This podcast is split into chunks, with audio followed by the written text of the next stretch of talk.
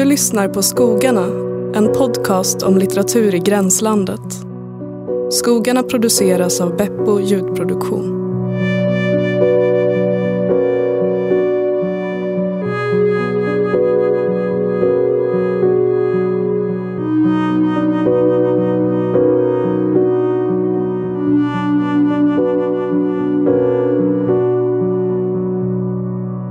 Hej och välkomna till Skogarna i året 2024. Hej! Hej. Hej. Med mig har jag eh, Andrea. Hej, Andrea. Jag heter, nu kan jag inte säga hej något mer. Andrea. Du vet att vi gör det här för att man ska känna igen din röst. Just det. Precis. Ja, eh, så här låter jag. Ja, Att du ser livrädd ut. Och, och så har jag Filip också. Ja, hej. Jag ska också försöka att inte förställa min röst. Eh, och jag heter Maria. Ehm, vad, hur har ni haft det sen sist? Filip? Oj, men sist var ju innan jul. Ja, Det, det känns som att fråga så här efter covid. Hur har du mått? Man bara, Ja. ja, allt. Jag har mått bra, jag har mått dåligt. Tre relationer senare. Jävlar vilken intensiv jul. Nej, riktigt så intensivt var det inte. Jag blev, Men, eh, jag blev fastfrusen. ja, Wow. Det var jätte, jättekallt i norr. Och tågen slutade gå. Men det gjorde inte så mycket för att, eh, ja, jag var inte ute. jag, jag hörde att du reste nattåg med tre, tre barn, tre hundar typ. Eh, tre hundar, två barn, tre vuxna i en, så, i en sån här liggvagnskupé. Ja, det gjorde jag. Men det är ju, alltså jag åker ju alltid sådana nattåg. Det är ju mysigt fast de är så jävla smutsiga så det är inte så kul. Men det är ändå mysigt liksom det här dudum, dudum och så. Så länge de inte stannar och det är 30 minus ute. Eller, Fast, fastfrusen. mm, Men du överlevde. ja, men det var fan kallt alltså. Men det var kul att blåsa såpbubblor när det var så här 39 minus. För då blev de liksom bollar. Så kunde man hålla i bollarna. Det är fantastiskt. Ja, det var coolt. Jag blev faktiskt väldigt imponerad. Ja, det blev det. Alltså jag också, jag tycker att det låter helt sjukt. Ja. Jag kände att jag inte vågade Det säga känns som när man ska jämföra så här, hur, ens, hur ens jullov har varit i skolan. Typ. Men Sist. alltså apropå Shalam- Shalamov som jag har pratat om tidigare. Han, han skriver ju någonstans i sina böcker att när, man, när det är typ minus 55 och det är ju riktig kyla. Alltså inte så här mes kyla som jag kommer med 39 minus. Då bara fryser loskan i munnen innan den träffar marken. Och så. Jag vet inte om han provade att blåsa såpbubblor men något säger mig att han inte gjorde det. Ja. ja. Otäckt. Du då, Ehm, hur har det varit för dig? Eh, som Filip, det känns som eh, ett- en livstid sen vi träffades senast. Eh, så jag skulle säga att nu är det nytt år för podden. Mm. Nya tider, kanske dags för lite utvärdering. Oj, obehagligt. Om man skriver så här... ehm, Ska vi ha öråd? Vi röstade ut. Åh nej, tänk om jag blir utröstad. Det är jättejobbigt. vi borde kalla, kalla in alla som varit i podden tidigare i så fall. För det här borde ju vara det. något slags. Just det. Ehm, men eh, jo, jag är ju en sån som ofta söker bidrag från Kulturrådet. Och eh, då hör det ju till redovisningsformen att man ska räkna könen på medverkande i ens eh, verksamhet. Alltså hur många varje person har. Hur många kön var det?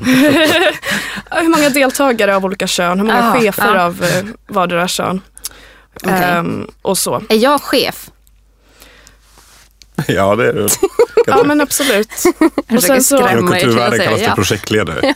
Nej, Usch, det är mitt värsta. men det jag tänker på mer är kanske författarna vi pratat om. Jag tänker att vi ligger ganska bra till när det gäller jämställdhet. Utom det då att det blir en liksom statistisk ojämlikhet av att Erik Bäckman nämns tio gånger varje avsnitt. Just det, för jag nämner ju Ja. trotsig lika många gånger så att det liksom jämnar ut Exakt, det sig. jämnar ut sig. Just det. I början av eh, den här nystarten av podden så höll vi på att rada upp sexualiteter på författare också. Det var ganska kul. Ja just det. Just det. Det har jag absolut ingen av, alltså min, inget minne av. Det brukar vara känsligare att fråga från en myndighet att ge svar på. Precis, vad röstar du på? Ehm, men jag tar upp den här frågan för vi har ett eh, tema idag som jag har föreslagit. Ja. Um, ett temat som heter Baby Girl. Och du sa att det är trendar. Ja, Kan du berätta? Ehm, Vad innebär trendar? Nej, men vad innebär, det här är som... vad innebär baby girl? Pratar vi om riktiga bebisar? Eller, för jag menar, jag vet en bebis, alltså jag känner bebisar. Men vad, kan du bara berätta vad du menar? Ja, men jag tänker så här att ehm, förra, för, för, förra året, typ, minns jag det som, eh, så var det en stor, det här är lite bakgrund då, så var det en stor inflation i eh, twink-begreppet. Eh, Andrea, det är lugnt, jag kommer förklara. Tack. Ehm, twink är väl vad man skulle kalla liksom det är liksom ett bögbegrepp för killar som är liksom slanka, nätta, små. ehm, skulle jag säga. Ja. Teenage. Ja, precis jämfört med kanske den diametrala motsatsen från en björn som är enorm och hårig. Um, tänk eh, Döden i Venedig, liksom. Mm. Minderårig. Nej, men, eh, men eh, nästan den luckan. Ehm, och det ledde till liksom en jättekonstig värld på internet som var att liksom också typ straighta tonårstjejer använde ordet twink för att beskriva typ Benedict Cumberbatch. Eller liksom Mm. vilken 50-årig man som helst. För att det var liksom deras gulligull-begrepp att använda. Okej. Ehm, När, du säger, när du säger internet sådär Maria, vad menar du? Nej jag skojar. Alltså, Pratar vi om typ X då eller Twitter eller något Ja, sånt? precis. Twitter. Och sen så liksom, jag upplever nu att alla sociala medier bara är liksom en, Smet. en slaggplats för eh, TikTok eh, återvinning ibland. Jag fattar. Um, vad är internet för dig? Internet är en plats, nej jag vet inte. det är en plats där de under, liksom, undertryckta drifterna kommer och visar sig, tänker jag. Ja. Snyggt. Um, men det kommer från ett meme. Nej, jag skojar. det, det har jag inte sett om meme. Nej, jag. Ehm, men jag upplevde att baby girl begreppet, trenden, tog vid lite efter liksom, Efter twink. Twink-tåget. Som var liksom ett, mer ett begrepp som, som var bara de, bara tjejernas. Liksom. Bara fangirl-tjejernas. Eh, bara de riktigt online-tjejernas. Och då var det typ, då tycker jag att det är att man ser content som är typ, någon har eh, eh, slagit en sidenrosett runt, sitt, eh, runt sin joint typ. Och så är det så här, det här är så baby girl. Och du bara, det här är så intressant. Det här är så baby girl. Ehm, men också typ att eh, säga att man ser en intervju med, ehm, med en skådespelare där han sitter liksom lite gulligt med, med knäna uppdragna vid hakan. Så som en tjej skulle sitta. Mhm, Det är också baby girl. Fattar, som en slags gullifiering. Ja, precis. Men också det här som är liksom lite kokett, nätt. En eh, allra käraste syster-känsla Mm. av Ja. feminitet. När du, sa, när du bestämde temat och sa till oss vad, vad det innebar, då sa du typ eh, rosetter, nätthet och typ något mer. Knästrumpor tror jag. Knästrumpor, ja just det. Jag började genast tänka på, det finns ju så här, eh, på BDSM-scenen finns det ju någon, en, ett slags par som heter, jag tror att det är inte, DDLG. Ja precis, det är inte baby girl men det är typ little, little någonting. Ja. Vad sa du? D... Nej, jag, jag, jag tappade bort mig helt. Sen sa jag GG, good game. Ja, good game. Ja men skitsamma, det är, det är typ, den ena är så little och typ eh, kanske klär sig som eh, en bebis. Eller Mm. jag vet inte. Och den andra är typ, eh, inte vet jag, pappan eller mamman eller något sånt. Jag vet inte. Jo, absolut. Precis. Men jag tror att det här är lite mer eh, elegant kanske. Ja, okej. Ehm, och eh, inte porrkopplat. Nej, okej. Jag har ändå tolkat det helt annorlunda. Alltså, Ja. Jag har gjort min egen tolkning och den är, den är vag ska jag säga. Mm. Ja, det kan ni se fram emot. Det är Mm. fint för baby girl är bara fröet som vi jobbar oss vidare ifrån. Precis, jag vet inte om min är vag men den är definitivt spretig. Det är lugnt. Ehm, ja, och vilket eh, härligt ombyte från Rilke kanske. Ja, precis. Rilke var ingen babygirl. Jag tycker att eh, det var ett bra avsnitt med Rilke men Jo, däremot... Ah, ja, Jag skulle ja. absolut säga att Rilke var en babygirl Okej. eftersom han blev utklädd i så spetsiga klänningar Just det, och ju förkläden som faktiskt-. Ja, fast han hade ju Ja. lite motstånd mot det här eftersom han bytte namn från René Mm. till det mer maskulina Rainer. Men nu ska vi inte prata om Rilke. Eh, Jag Det är vill, så bara, svårt att låta bli. jag vill bara be om ursäkt för att jag var så himla moralisk i förra avsnittet och liksom typ så här. Varför var han så dum mot sin fru och barn? Jag är inte van att läsa författarbiografier. Jag är liksom van att bara fokusera på texten så jag blev helt, Du blev helt Bang. bengtifierad. ja, Bengt Landgren förstörde mitt podd, Ja, min hur- poddinsats. Hur, hur snäll är han mot sin fru då? Eh, Bengt Landgren, Ja, han är död tyvärr. ja det är men Det det, är inte roligt Filip. Nej, Ehm, tror jag. Hoppas jag inte ljuger nu. Ja. jo men så, ja, men vi kan väl ta en liten eh, runda först om man säger det på tre personer. Vad, kort vad ni ska snacka om, Filip. ja, precis. Det blir lite spretigt. Mm. Eh, jag kommer då typ prata om Kathy Acker, eh, Tinto Mara och Spice Girls. Och om varför det är så provocerande med att vara en princess. Ja, vad roligt. Tror jag. Eh, det, det, det är mitt försök till att skapa en form för, för, för min pratan. Jag tycker det känns jättekul att prata om både Kathy Acker och eh, Spice Girls. Mm. Alltså det är så mycket med Spice Girls som är så fantastiskt tycker jag. Och det är underpratat i mina kretsar i alla fall. Ja, men fan, jag, jag känner verkligen efter senaste veckan, jag kommer väl till det, men, men att eh, eh, jag har tänkt alldeles för lite på Spice Girls i mitt liv. Mm. Hade du någon favorit Spice när det begav sig? Ja, alltså dels skulle man ju typ inte ha det som kille för att det var bögigt eller någonting. Man skulle väl ha Och sen- Porsche för att hon var snyggast. Typ. Och sen var jag typ nörd så det var ingen som frågade mig heller. Eh, jag tror att jag tyckte om Sporty Spice för att ingen annan gjorde det. För att jag ville vara speciell. Jag fattar. Jag gillade ju Ginger bäst. Ja, Jag vet inte varför. det, är vixen. Jag har ingen aning om varför. Jag kanske borde ha gillat Baby bäst eftersom det hade ju passat bra in i det här temat. Har du någon relation till Spice Girls? Nej, Nej, det är för, det är för gammalt för dig. Var du ens född när de slog igen? eh, vi lämnar det här åt sidan. Okej. Alltså jag det var en uppriktig fråga, det var ingen dryg fråga. Du kan ju typ inte ha varit det. Jo, jag tror bara jag var lite efterbliven. För tidigt född och efterbliven. Okej. Är du för tidigt född? Okej. Ja, visst. Ja. Verkligen en baby Nog girl. om mig, mer om baby girls. Okej. Vad ska jag, du prata om, Jag, nu ska jag säga det snabbt innan jag glömmer bort formuleringen. För den, den låter bra. men Den är tunt underbyggd. Jag ska prata om olika femininiteter i litteraturen som jag på olika sätt har mött och eh, kanske attraherats av i någon mån. Och också Alltså det vill säga feminina representationer eller någonting. Och också kanske lite grann om hur de förhåller sig till den patriarkala blicken. Typ.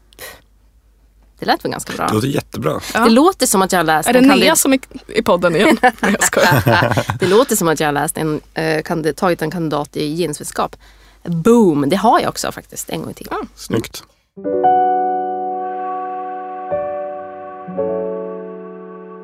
Så här var det för mig när jag tänkte försöka komma på något på temat som jag själv föreslagit. Ehm, så hade jag den här sidan rosetten framför mig. De här liksom lite skira klänningarna, den eh, ehm, bilden för mina ögon. Och då gick jag direkt till eh, en av de mest irriterande författarna jag någonsin läst. Ehm, som he- heter, tror jag, i förnamn Lydia och hela namnet är då Lydia Zinovjevna Annibal. Snyggt. Eh, hon var då en rysk symbolist författare Jag vid eh, sekelskiftet. Jag sekelskiftet. Sekelskiftet, Ryssland, det blir typ inte mer baby girl än så. Okej, motivera.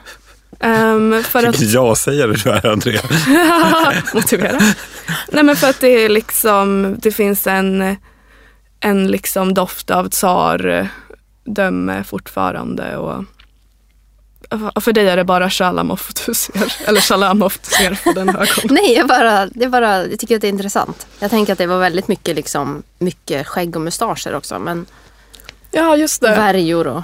Men det finns ju alltid någon liten barnflicka och ja. Mm, det är Skägg, sant. skägg och mustascher är liksom, eh, alltså de behöver Det är en baby girl bakgrunden som man framträder. Det är sant. Mm, för. Ja. Ehm, jag läste henne för att jag hade stött på henne i en rysk litteraturhistoria som jag läste. Eh, och tänker alltid att jag ska tycka om symbolism utan att göra det. Jag älskar ju symbolism. Ja, det kanske, hon kanske är något för dig då. Ehm, men det som jag störde mig så mycket på med henne var att det är nog första gången jag läst ett förord som varit så lite till författarens eh, ehm, fördel. Liksom. Mhm. För hon, ehm, det var- väl framförallt en sak som jag hatade som var att hon bodde i ett torn med sin man som, som, hon, som de hade ett polyamoröst förhållande då. Eh, och så bodde de i det här tornet där det inte fanns möbler utan bara kuddar till inredning. Eh, eh, Är det här en bok eller hennes liv? Det här är eh, hennes liv. Så ett kuddrum alltså? Som på... De bodde i ett kuddrum där de hade litterära salonger där hon klädde ut sig till en grekisk gudinna. Det här låter som någonting någon av mina kompisar skulle kunna Ja, det låter på. asmysigt tycker Det jag. låter som att jag beskriver Filip. Ja, precis. Alltså, jag jag har skulle... faktiskt inga, inga stolar och så i min lägenhet. Det man sitter på golvet på kuddar Det sant. och i min säng. Det är sant. Ehm, ja, och jag vet inte. Och ehm, det var inte heller, jag tyckte att eh, texten jag läste, det här var nog, ehm, eh, jag minns inte det förlaget nu, men det, det är en fin bok, jag ska lägga ut den sen. Um, hur som helst, texterna i boken, det var liksom en novell och en eh, längre berättelse. Och den längre berättelsen är den jag minns mest och den som är mest baby girl-aktig. Som handlar liksom om en flickskola. Där alla är totala eh, liksom lesbiska våp typ. Att alla är, eh, går runt och är jättekära i en tjej som heter Lucia som är lungsjuk och därför börjar alla andra fejka lungsjuka. Mhm. För att de vill liksom vara lika sexiga och, och svaga och sköra som henne. Det låter toppen. det. Förlåt. Ja men det är liksom, det, inte när det är många fler sidor eller Ja, många fler förstår. ord än som jag beskrivit där. Men jag gick vidare i mitt sökande efter, en, efter babygirlen i det ryska sekelskiftet då. Och eh, hittade den fransk-ryska författaren Nathalie Sarots eh, barndomsskildring. Eh. Visste inte att hon var rysk. Halvrysk då. Ja, alltså det kanske inte är så relevant i hennes senare liv då, men det är mycket om det i den här barndomsboken som heter Innan bilden bleknat på svenska. Visste hon, eh, förlåt, konstig parentes. Jag har för mig att hon föddes år 1900 och dog år, eh, år 2000. Och sånt där. Det stämmer att hon föddes 1900. Ehm, jag ska se om det står något litet författarporträtt här. 1999 dog hon. Ah, så jävla snyggt. Mm. Ehm, ja, och vi har ju läst henne i eh, bokcirkeln som du har Filip. Precis, hon är en av de verkligen så här omtvistade eh, författare i bokcirkeln. Bokcirkeln är liksom massa smarta litteraturmänniskor som, eh, och så har vi jätteintressanta diskussioner. Men just Nathalie Sarott blev så lite bråkigt. Liksom. För att vissa verkligen inte gillade henne. Ja, jag tyckte väldigt mycket om den boken som vi läste då, De, de gyllene frukterna. Precis. Ehm, den skulle jag beskriva som liksom, för mig var det som att läsa typ en experimentell litterär eh, Monty Python-sketch om litteraturkritik. Usch, det låter hemskt. Det är en väldigt rolig beskrivning. Jag kör på det. Jag har inte läst den. Jag var inte heller på bokcirkeln men jag hade bråkat oavsett Ja, jag, jag, har vad jag liksom, tycker om Sarot. jag har liksom fantiserat ihop att du var där och bråkade. Ja, jag jag var förstår. nästan övertygad om Det smickrar att du var där och hatade den. Det brukar vara Andreas som bråkar. Ehm, ja, men för i den boken så är det det här speciella greppet att allting är skrivet som, eh, som i en dialog. Liksom. Mm. Men med, eh, med liksom inte så urskiljbara personer. Utan det är bara som ett Precis. sätt som, som texten förs fram på. Att det liksom käftas emot i resonemangen. Precis, men man är ju också i folks huvuden. Så, Mm. Men, men liksom eh, subjekten som, som tänker och, och sl- slash pratar växlar hela tiden utan att man liksom får veta vem som är vem. Just Och så är det. det bara massa nervösa hjärnor som är oroliga för vad de andra tycker om en. Och för eh, i den här barndomsskildringen då, innan bilden bleknat, så är det samma grepp av liksom eh, att säga emot sig själv eller säga emot den andra rösten i dialogen. Um, och eh, den handlar då om um, ja, men författaren som, som åttaåring så, så lämnas hon av sin högt älskade mamma i eh, Frankrike, i Paris, där, eh, där pappan bor. Och ska vara där till sommaren men blir liksom övergiven där i kanske fyra år. Um, så det är liksom det mest dramatiska som, som eh, utspelar sig genom boken. Men det är väldigt mycket bara hur hon eh, upptäcker läsning, skrivande, eh, hur hon identifierar sig med Napoleon. Liksom spridda barndomsgrejer. Mm. Men det som jag tyckte var, ja men dels så hittade jag lite Baby Girl i den. Den allra första scenen är liksom hon sitter med sin, eh, med sin, barnflick, med sin tyska barnflicka med ett syskrin Mm. på en blå sidensoffa Fattar. och eh, tar saxen. Och eh, barnflickan säger, det där gör du inte. Och hon säger, jo det gör jag. Och eh, hugger sönder soffan. Ehm, så att något, något oformligt grått väller ut genom springan. Mhm. Mm. Och eh, det är liksom den... ehm, Väldigt bra bild. Ja, och den bilden är liksom som den som också bär lite igenom hur hela boken fungerar. typ. För att det är mycket att hon liksom tjafsar med sig själv om hur hon egentligen ska berätta sin barndom och liksom gör hon den för vacker, gör hon den för sagolikt eh, svår eller liksom sorglig, olycklig. Och hela tiden också ehm, med barnets eh, tvångstankar i fokus. Som tvångstanken att nu måste jag hugga sönder den här soffan. Och det tyckte jag var eh, väldigt roligt att läsa om. Upplevde ni att ni hade tvångstankar som barn? Mm. Eh, ja, en del. Inte, inte till den där graden. Men typ Ja, inte så att man har sönder någonting. Ja, men jag hade ganska oskyldiga sådana också. att jag typ gå, att, gå på varannan ja. trottoarplatta. Ja, nej, jag hade inte det. Det kom senare. ja, precis. Det kanske är lite intim fråga. Men jag har hört att den ska vara svinbra den där, till skillnad från de andra av hennes böcker. Ja, så det står... ehm, jag skojar. jag försöker bråka. Baksidestexten säger att det är hennes mest lättillgängliga Ja verk. men precis. Precis, det är därför. Det är det folk har sagt till mig också. Det är min tolkning. Sarot for idiots. Ja, och liksom... Jag vet inte, jag tyckte väl att den... Jag tycker om att läsa den, jag, jag är så förtjust i den där prat dialogstilen liksom. Ja, samma här. Men det är egentligen bara sådana här fåtals grejer som jag verkligen tyckte om. Som det här då med liksom det tvångsmässiga. Jag tänkte heter, läsa lite?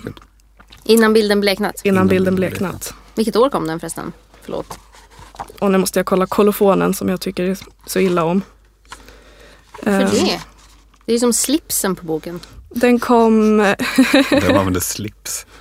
Ja, den kom 83. ja okej. När hon var 83 år gammal. Exakt. Det är tacksamt med henne. tacksam Helt för. enkelt, ja. Ehm, jo, men då är det liksom den här mamman som tidigt försvinner ur hennes liv då är också en så här jobbig eh, eh, fästpunkt för tvångstankarna som det kan vara liksom när man eh, med tvångstankar överlag tänker jag att man fäster det på det som är allra viktigast liksom för en. Till exempel så går hon förbi ett skyltfönster med sin mamma och eh, drabbas av känslan att eh, skyltdockan hon ser är så vacker att hon måste säga eh, hon är vackrare än mamma. Mm. Mm. Vilket blir liksom ett trauma att hon säger det här. Ehm, och um, likadant så finns det att hon ser sin mamma med eh, i något kortärmat. Och finner, jag läser lite eh, ur det partiet. hon ser sin mamma i en kortärmad tröja. Jag tror inte man hade det på 1908. Hon ser sin mammas arm, nakna armar i alla fall. Um, tankarna överfaller en när som helst. Sticker till, där har vi en. Och den lilla gadden tränger in, det gör ont. Mamma har skinn som en apa.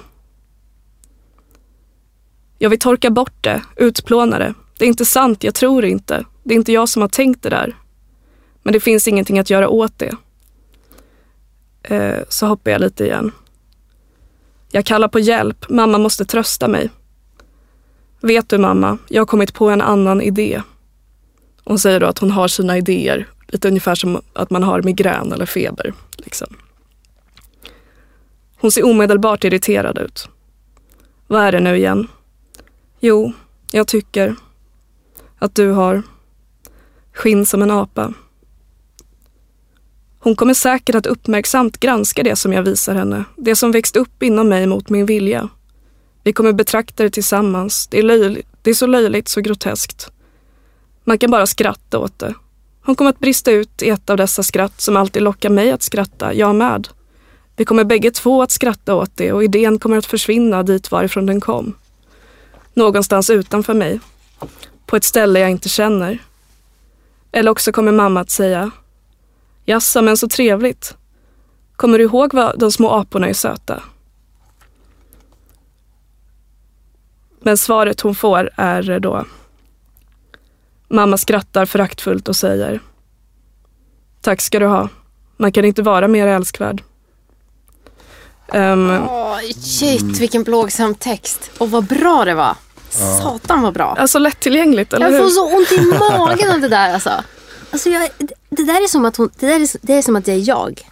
Som är barnet? Ja, och mamman. Mm. Alltså både, båda samtidigt. Ja, så jag tyckte nästan att det var en bok som, som var liksom jag, har inte, jag har inte lidit av den här sjukdomen själv, Tourettes. Eh, men eh, jag har sett filmer på, eller typ en dokumentär med där folk som har Tourettes får eh, träffas i en studio. Liksom. Eh, och eh, där är det väldigt så här, ett problem med den sjukdomen är att det är lätt att trigga varandra med sina Mm. tics. Liksom. Och det här är första gången jag har känt mig att liksom eh, triggad av att läsa om någon annans liksom, eh, ja, men tvångstankar eller vad det kan vara. Men jag tänker att det där också är en sorts, alltså jag tänker att det där är också som en sorts bearbetning av, alltså det är ju inte att hon kanske, det spelar ingen roll om hon tycker att huden är som en apas eller inte. Det är liksom att hon, hon testar ju sin mamma liksom och sig själv eller det där, hennes kärlek på något sätt där.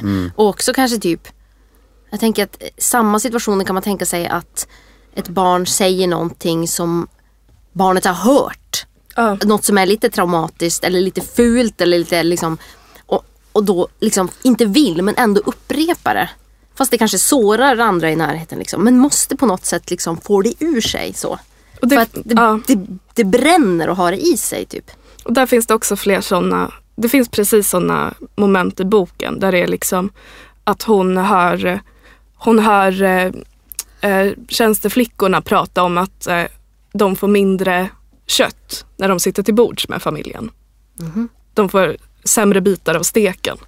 Och sen måste hon liksom bevaka mamman varje gång hon skär upp eh, till tjänsteflickorna. För att hon bara hör inom sig liksom mamma är snål, mamma är snål, mamma är snål. Så. Mm.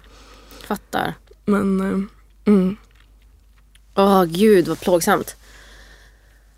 Åh! Ja, så jag vill egentligen bara eh, berätta att jag har läst den här boken och hittat de bästa scenerna i den. Är- Och jag mår fortfarande piss av den scenen som du citerade igår. Ur den där uh, Malte Laurits brygga av Rilke. Det där med hjärtsticket. ja, just det. När han eh, sticker i hjärtat och det är som en liten mun som pratar blod tvåstavigt. Fy fan den där bilden. Tack för det, hela julen förstörd. och sen blev det kallt. Ja den där boken ska jag definitivt läsa. Nathalie Sarott, hon är toppen. Ja, eller hur? Ehm, ja, men det var en tjej avklarad, eller två om vi räknar Lydia Zinov- Zinovjevna Annibal också. Mm.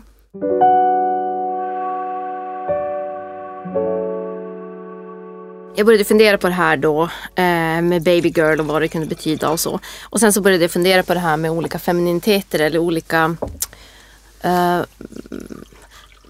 det, det, här kom liksom i samma veva som det var någon som frågade mig, jag kommer inte ihåg vem det var, det kanske var någon av er, jag tror inte det, men som frågade mig så här. Jag sa någonting om att när jag växte upp så läste jag så himla mycket hela tiden. Och då frågade den personen, räck upp handen om ni känner igen er, eh, så här, men hur var det att växa upp så? Liksom, hade du många andra omkring dig som också läste, alltså kompisar och så? Eller var det inte väldigt ensamt? Liksom? Och jag blev helt så perplex av den frågan. För jag har aldrig liksom, tänkt på det som någonting eh, som har med, liksom, vad ska man säga, negativa känslor eller ensamhet eller liksom utstötthet eller liksom att man på något, inte alls någonsin. Men det började jag fundera på jättemycket efteråt. Så jag bara, men hur, liksom, dels så här, vilka läste runt mig överhuvudtaget? Och så här, vad läste de? Och det var ju ingen som läste liksom. Alltså det fanns väl några som läste, visst. Men det, det var så en grej som man gjorde själv. Och ensamheten var en sån viktig del av det.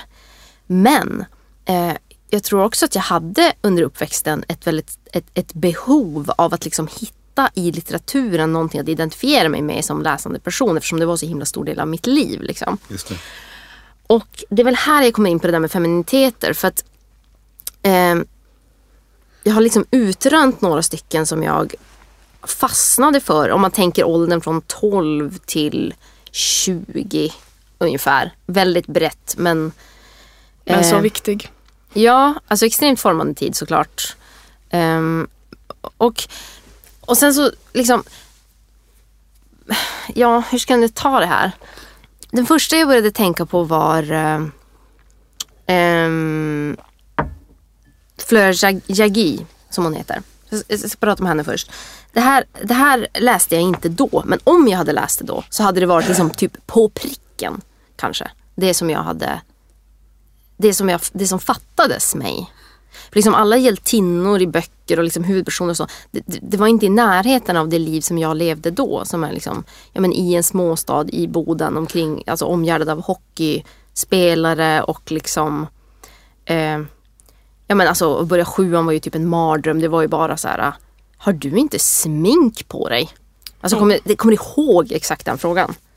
Och sen så började jag typ ha mascara lite så här skamset typ. Kommer jag ihåg? Jag minns en tid då liksom allting handlade om om man hade stringtrosor eller inte. Mm. Den tiden minns jag också. Det var väldigt mycket så. Uh... Barn skrev in till KP och liksom frågade kropp och knopp om de behövde ha stringtrosor. Mm. Åh, oh, vad deppigt. Ja men verkligen. Högstadiet var hemskt. Sen så blev jag kompis med några som spelade i band och så började göra det. Och då blev det bättre. Då fick man vara liksom sin sorts konstig eller vad man ska säga. Men i litteraturen, så här, hjältinnorna. Det här läste jag kanske inte när jag var 12 men ändå rätt tidigt. Jag tänker till exempel Jane Eyre mm. som är en sån klassisk hjältinna. Alltså jag, jag hade liksom noll överensstämmelse med henne. Mm. Förutom att hon typ gick på flickskola för det har jag alltid dragits till. Men liksom Men Alltså hon är så liksom präktig, hon gör allt rätt och hon är så försiktig. Hon är så passande hela tiden. Hon är så passande i alla situationer. Och hon är liksom modig och allt det där. Liksom, som, hon Verkligen. är så himla perfekt som person. Liksom. Och om vi nu ska prata om min tid som babygirl. Det här är en koppling till temat. Vad mysigt. Ja, precis. Som läsande babygirl.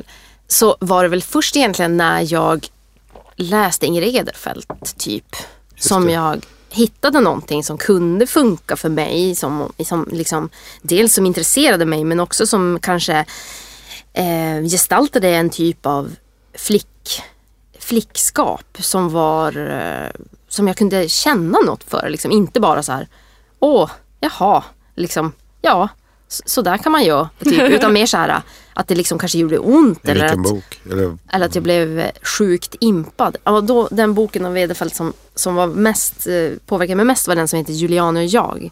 Mm. Som kom på 80-talet. Som alla de bra grejerna hon skrev. Lite 90-tal men. Och där, det handlar ju om två tjejer som liksom dyrkar Satan och så här, typ läser jättemycket och så här, typ har någon slags extremt intim så här, vänskapsrelation. De är båda mobbade och de är bara totala outsiders. Men den är fantastisk. Och många av texterna som Ingrid Edelfelt skriver eh, tar ju fasta på just det där liksom det gurleska i flickskapet. Och det är då min första femininitet som jag eh, vill nämna. Alltså vad ska man säga? Eh, Marie Kandre är ju expert på det där. Jag tog till och med med den här Bubins unge av Marie Kandre som. Eh, där hon skriver fram liksom en hemsk flicka av kött, tror jag det står någonstans. Alltså det en typ av flickskap som är det kanske finns dockskåp men de har börjat mögla. Det, Just det. Det, kanske, flickskapet. det kanske liksom. finns jordgubbar och glass men då är det maskar i jordgubbarna. Alltså, det, det, precis. Och Ingrid Edfeldt eh, skriver väldigt mycket om barndom för flickor som är så här typ att det är en lukt av död och multna löv och liksom det där typen av och de här fula känslorna. Och det, hennes flickskap som nästan alltid i kontrast till en gräddbulleflicka eller en perfekt flicka eller fin flicka. Eller en, en, eh, som Marie Kandre kallar sina sådana kontraster är riktig flicka då. Mm. Just det. Så att, Gräddbulleflicka, som är väldigt fint ord. ja, oftast faktiskt Ingrid Edfeldt använder oftast gräddbulle om typ killar som är så här, tränar på gymmet och som typ jaget är ihop med men så här, som alltid tycker att hon inte är tillräckligt liksom typ normal. och så. Gräddbulle. Det, det är två 80-talslitteraturer. Ja men den här kom väl ändå senare. Kandre var väl 90-tal var inte det? Nej, den kom nog. 87. Ja det är sant. De var samtidigt. Jag tror kanske det var 85 som Juliane och jag kom i alla fall. Sen har hon skrivit många böcker som har den här liksom tematiken. Och gurlesken är också någonting som jag har varit väldigt intresserad av. Alltså liksom eh, på, på större, ur ett större tidsperspektiv eller vad man ska säga. Jag kände nästan att jag hade lämnat det lite grann. Men nu när jag kollade på de här texterna igen, jag bara det är så jävla bra, jag älskar det här. För att det var, of, det var ofta det här flickskapet som väller över alla kanter och, och liksom sväller och det liksom är för mycket och, och det, det, kan, det kan innehålla liksom eh, Alltså hela tiden det här felgörandet. Det finns en fantastisk scen i Marie Kandres bok Alide Alide eh, som handlar om ett litet barn, Alide, en liten flicka då, som typ, eh, hon, hon är så här typ extremtypen av en grullesk gestaltning skulle jag säga. Hon så här, ska rita en teckning och så bara ritar hon liksom i skolan och så ritar hon för mycket, eller kanske hemma, för fel och det går hål på pappret och det, allt är bara för mycket liksom. Ehm, liksom allt som den riktiga fina flickan Gräddbulleflickan. inte får eller liksom vill eller törs göra på något sätt. Då. Eh, det är väldigt befriande. Så. Framförallt om man växte upp eh, 90-tal, början av 2000-talet. Där det var typ så här Frida-tidningar och eh, ja, men pinsmalhet och typ push. Det var så otroligt mycket silikonbröst och liksom, det fanns en otrolig form som, och jag menar nu säger jag inte att det var unikt för 90-talet och början av 2000-talet, verkligen inte. Det, det finns ju alltid sådana. Liksom. Men det var, det var en otrolig hets kring flickskap. Eller som det kallades då, tjej. Alltså det var en tjej, inte en flicka. Det ordet användes inte generellt. Ja, så det är den första då.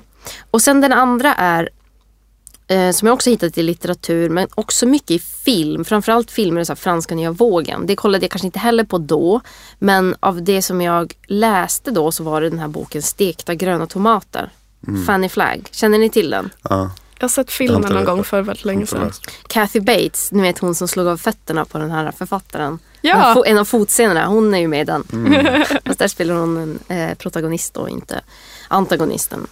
Ehm, och där finns det en karaktär som heter Idgi, Idgi, Idgi, Idgi tror jag man säger. Som är en klassisk pojkflicka, lesbisk, tuff. Hon kallas för bitjusare. Alltså jag älskar det ordet. För att hon så här vågar typ ta honung från bina, så här som vildbina. Och eh, generellt i boken väldigt mycket så här girl power typ på olika sätt. Men den karaktären var jag typ helt galen i alltså. Ehm, med tiden så, ja, nej men ja, det finns många sådana. Jag tänker i franska nya... Men, ja, franska nya vågen brukar ju ändå vara, det är lite pojkflickor men de är ändå väldigt feminina. Ja, Och det väldigt, var det, precis, och väldigt vackra. det var precis det jag skulle komma till nu. För att i Franska nya vågen om man tänker en film som till exempel Jules Jim. Om ni har sett den. Vet. Eh, men vad hon nu heter.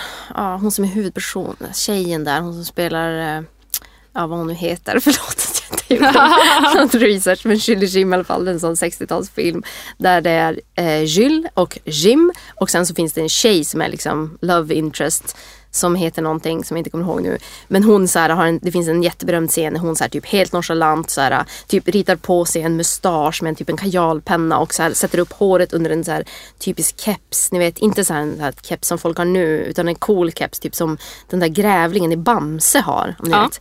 Ja, eh, drar på sig en sån keps och så här, de typ springer ut och hon så här, låtsas att hon är en pojke. Hon är fortfarande hyperfeminin va. Så det är liksom det finns ju den twisten på det. Eh, som kanske är då mer en manlig blick på pojkflickan tänker jag. Än den här. IG-personen. Eh, Det blir aldrig faktiskt queer utan Nej. det är fortfarande Nej precis. Det, det, det gestaltar bara hennes nonchalans och liksom hur otroligt kvinnlig hon är. På samma sätt som ni vet så här, eh, män som stickar för att de är så himla säkra på sin maskulinitet. Så de kan så här, unna sig att sticka typ. Keira Knightley utklädd till pojke i Pirates of the Caribbean. Ex exakt samma Ja, typ av karaktär. verkligen. Verkligen. Så det finns ju nyanser även i de här, äh, vad ska man säga, troperna som jag tar upp nu. Men det är den andra. Och sen den tredje. Det är, har med den här äh, Fleur Jaggi att göra. Ehm, en, det är en författare som föddes 1940. Hon lever faktiskt fortfarande vilket ex- jag blev så sjukt förvånad. Jag vet inte varför. Hon är typ hon är född 1940. Eh, då är hon ju 84. Ja, alltså jag har inte Ja. läst henne men för mig har namnet liksom använts lite sådär som, en, som man använder namnet på en legend. På det sättet att man gärna tänker att de är döda. Mm. Ja men precis. Eh, men hon... Jag har ju läst henne för att du har tipsat om henne. ja, Boken med den fantastiska titeln. Tuktans ljuva år. Exakt. Ja, det är en fantastisk titel, jag håller med. Ehm, men, men hon i alla fall, hon är schweizare.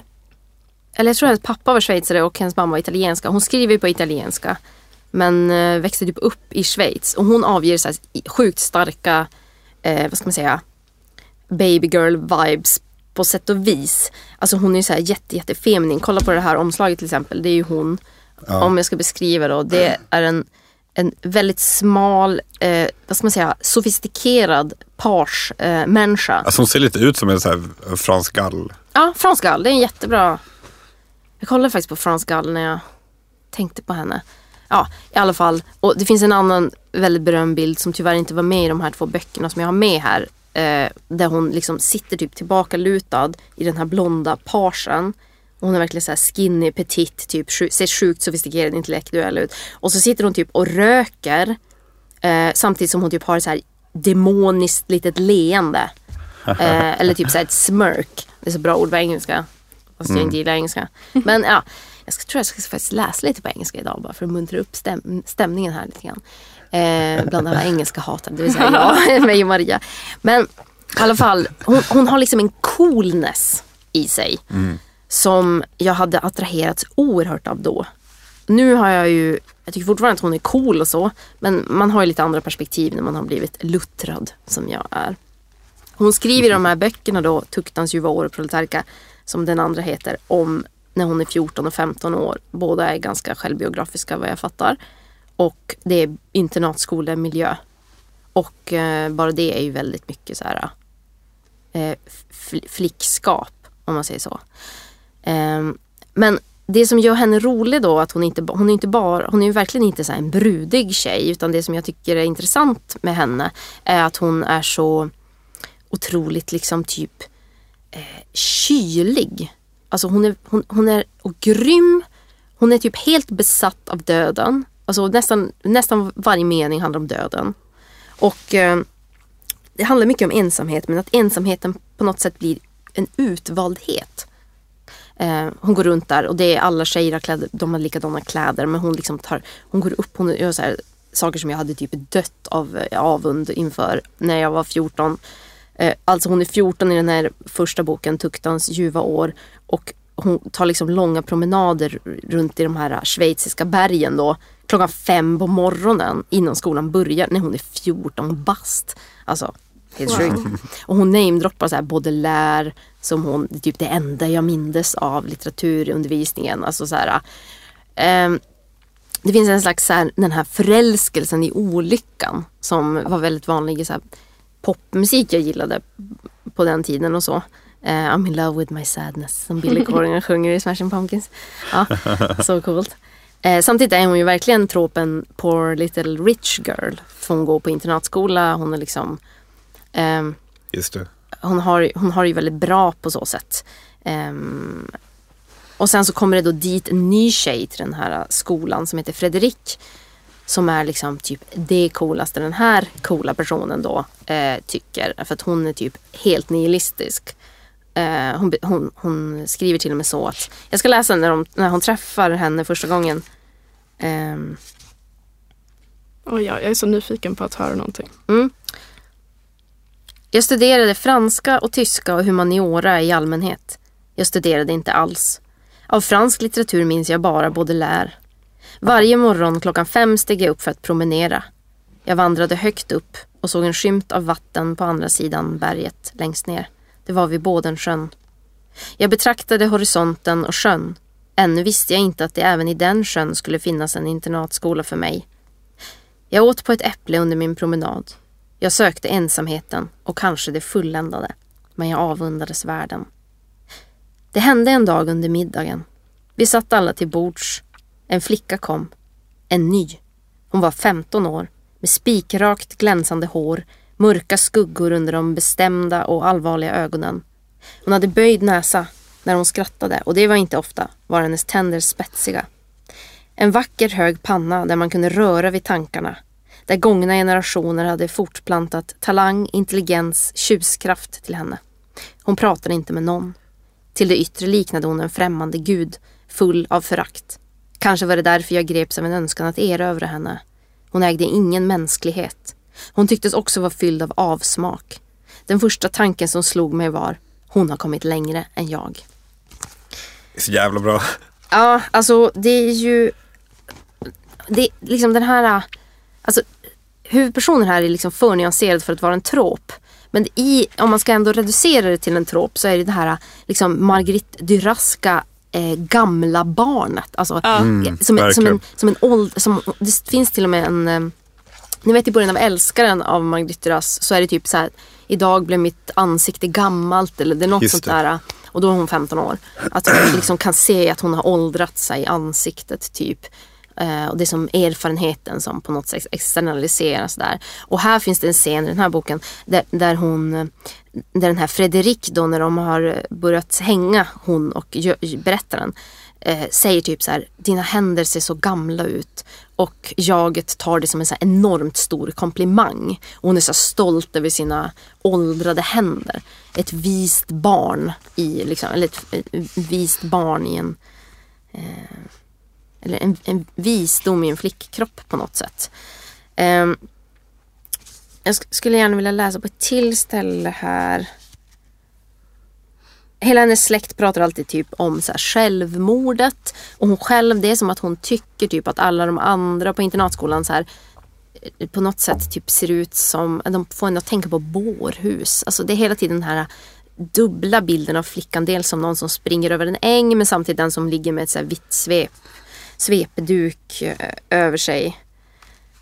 En svepduk i spets.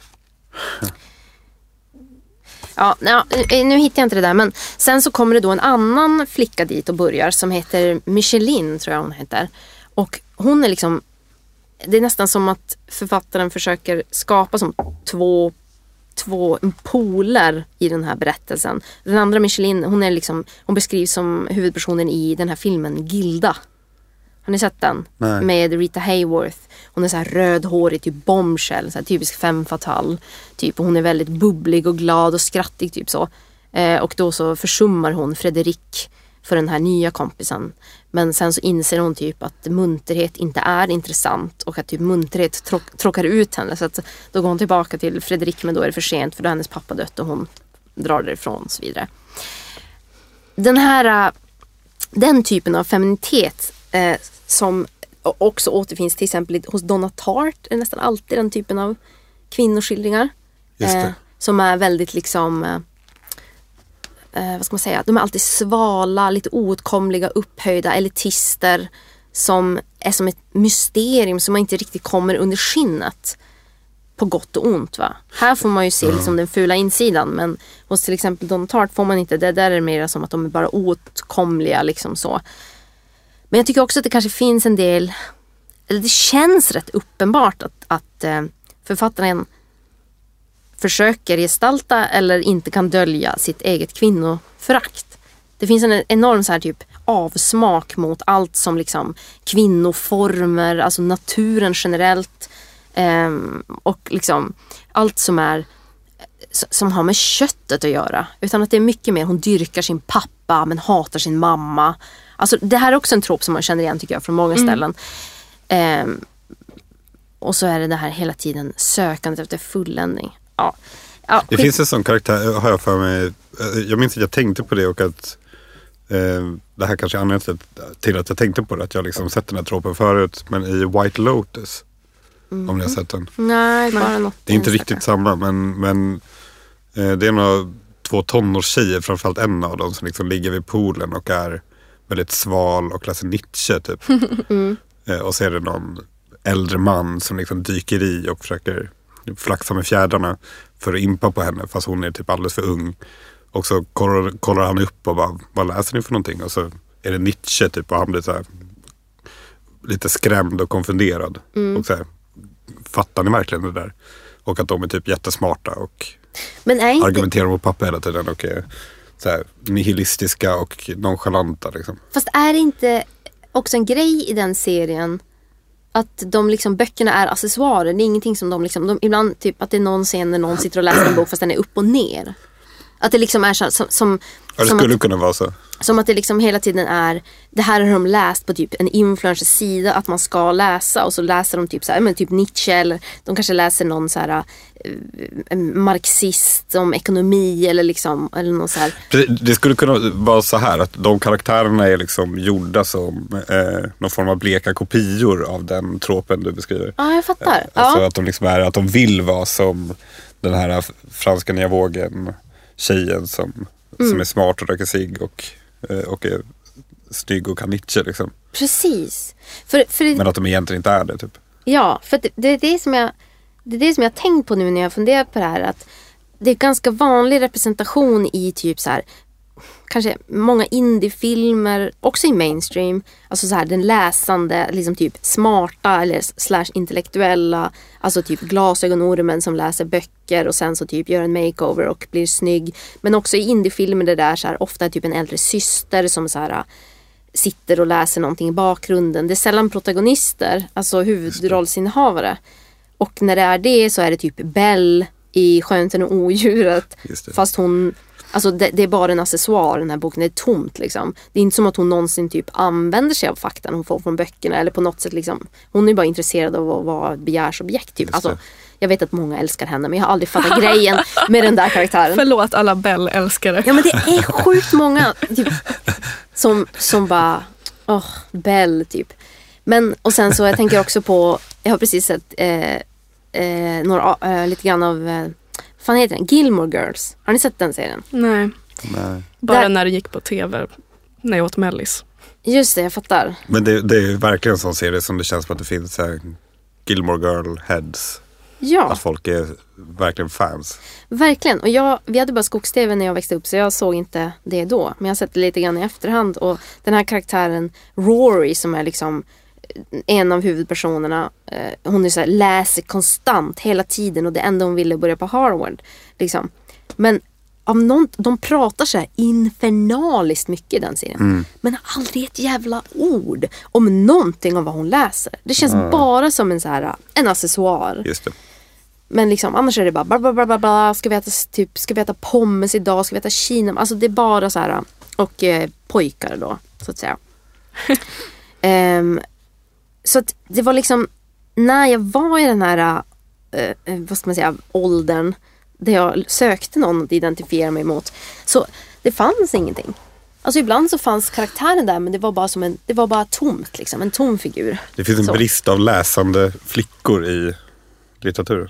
Ja, alltså i alla fall i, på den tiden i så här, äh, klassiker och i, i typ ungdomsböcker och så. Inte Madame Bovary en sån. Men hon, eh, det slutar med att hon dör. Ja, men den skulle jag fan inte ha klarat av att läsa när jag var 14-15 i alla fall. Kollade du på Daria? Nej, vad är det? Tecknad serie som gick på MTV om en... Vi hade ju bara Om- skogs-tv. Ja, just det. Just det. Ja, Förlåt. Eh. Mitt Stockholmsperspektiv. Ja, nej men... Eh, ehm, vad- vad- har ni någon relation till någon av de här feminiteterna eller troperna eller vad ska man säga? Alltså, eh, jag har ju inte samma intima relation till femininiteter från barndomen på det sättet. Liksom. Mm. Eh, tänker jag. Som uppväxt som pojke liksom.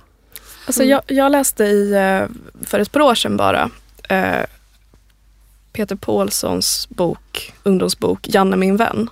Peter Paul, Peter Paul, tack. Mm. Ehm, den är som, underbar. ja, som jag tyckte jätte- jättemycket om. Mm. Som ju har också en liksom, Janne visar sig ju sen vara typ en, en tjej Mm. som eh, är kidnappad av cirkusen. Mm. Lite i något slags trafficking liksom parallell. Mm. Hon är ju svinbra på att cykla, gör cykeltricks. typ. Cykla och på att så här, mecka med cykeln och är liksom den bästa idolen någonsin. Mm. Eh, den, eh, det var liksom en feminitet, eller maskulinitet skulle man också kunna säga. Mm. eh, som jag tyckte väldigt mycket om när jag läste den i vuxen ålder. Precis, det är ju en klassisk Mm. pojkflicka-gestaltning. Fast man får inte veta det liksom förrän i slutet. Mm. Den, kommer jag, den läste inte jag som barn. Men när jag började läsa genusvetenskap så Mm. dök den upp. Eller var det på barnlitteraturkurserna? Jag vet inte. Men den är toppen, verkligen. Ja, ehm, men alla de här tre är ju liksom någon slags utbrott mot den här norma, normativa flickskapet eller vad man ska säga. Ehm, jag vill också läsa en grej till. Jag sa ju att jag skulle läsa på engelska. Eh, och jag ska läsa ur Sylvia Plaths Glaskupan, The Bell Jar. Och där finns det en scen som jag tycker så här, osar av den här coola eh, flickskapet. Sylvia Plath känns verkligen som en sån karaktär. Eller hur? Jag tänker också på typ Joan Didion. Känns Ja. precis som en sån. Och Verkligen. kanske typ Louise Glick. Eh, ni vet. Ah, också, och alla de här människorna har alltid page. Jag vet inte varför, men de har alltid page. Ja, man kanske skulle skaffa sig ett page. Donna Tartt, också page. Alltså, ja. Det finns en scen i alla fall i den här boken. Det handlar ju om en, en eh, ung vuxen kvinna. Det är på 50-talet tror jag.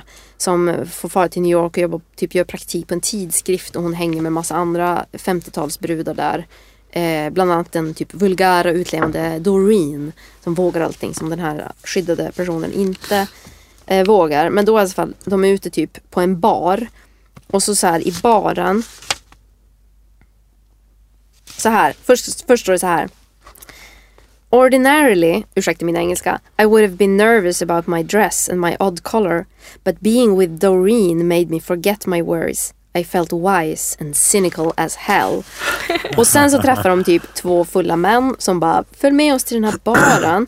Och då så frågar de så här, vad vill ni ha för drinkar typ? Det här är på fem, ni får ju tänka er Mad Men scenario här alltså typ. Och då skriver hon så här, eh, Sylvia Plath då, om huvudpersonen heter Esther Greenwood. Eh, och då, då står det så här. Ordering drinks always floored me.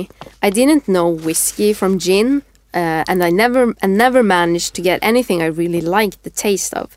Eh, bla bla bla bla bla. Och sen säger hon så här. I'll have a vodka, I said. The man looked at me more closely. With anything? Just plain, I said. I'll always have it plain. I thought I might make a fool of myself by saying I have it with ice um, or soda or gin or anything. I'd seen a vodka ad once, just a glass full of vodka standing in the middle of a snowdrift in a blue light, and the vodka looked clear and pure as water. Water. water.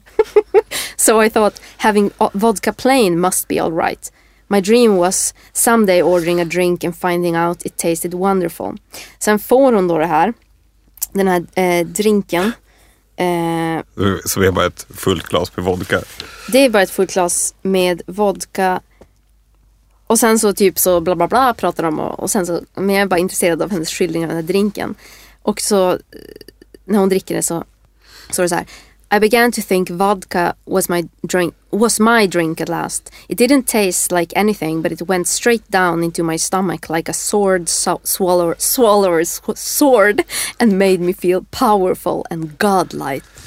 Alltså, det är så himla mycket så här cool girl. Verkligen. Men typ så här, den där beskrivningen av vodka, det var bara någonting i det som gjorde som bara typ var essensen av den här känslan av den tropen. Eller ja, Det är också så snyggt beskrivet för man ser hur hon gör det på det här nonchalanta sättet. Fast egentligen bygger det på att hon inte har någon aning och att hon bara spelar cool och sådär. Hur ska du ha det? Hon bara just plain. precis. För att hon inte vet. Och sen så typ så här, vodka, den bara liksom känns som ett svärd som går ner i strupen typ. Alltså bränner men helt ren, den här avskalade liksom renheten. Det är mycket Precis. bättre vodka-reklam än det glaset hon såg. Ja verkligen. Ja, verkligen. Explorer Vodka. Sponsras av Explorer Vodka. The. Ja, ja men det var väl typ det jag skulle säga. Kanske. Det här var väldigt eh, närande för mitt eh, inre barn. Vad bra. Min, min inre babygirl måste jag säga. Härligt. Den där Juliana och jag är väldigt nyfiken på. Ja den är toppen. Det är toppen. Du skulle gärna få låna min men den är helt sönderläst. Alltså den faller isär. Tack ändå.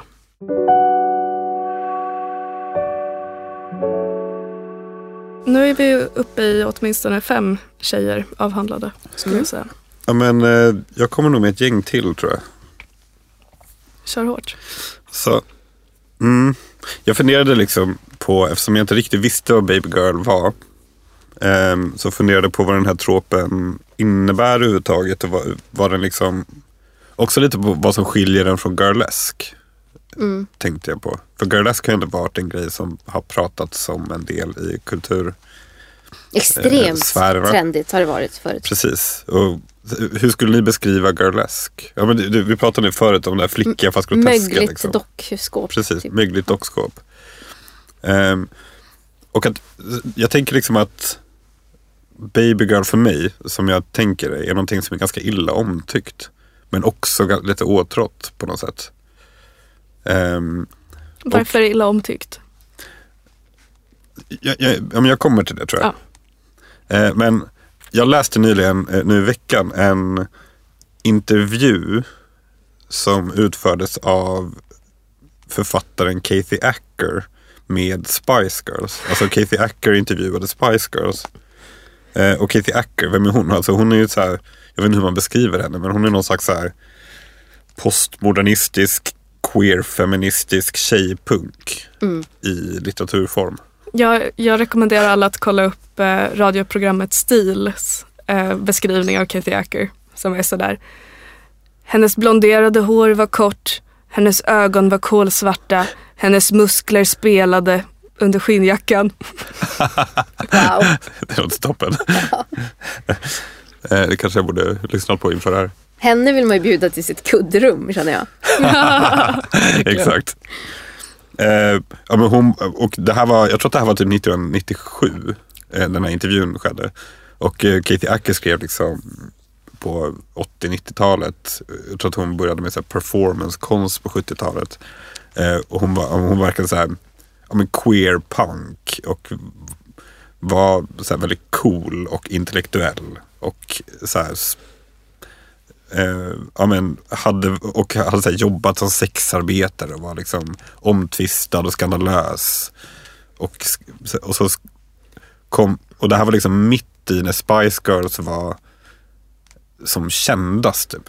Får Tror jag? jag. Ja men då förklarar jag varför jag inte har någon relation till Spice Girls eftersom det är samma år som jag är född. Ja, Ehm, Vilket år var det? 97. 97. Men det var det tänkte. Ja. Men eh, visst, det här kanske du tar upp senare, men visst är det också ett eh, annat liksom kultigt bandmöte som gör att Kathy Acker börjar skriva överhuvudtaget. Så jag tror du berättade om för mig.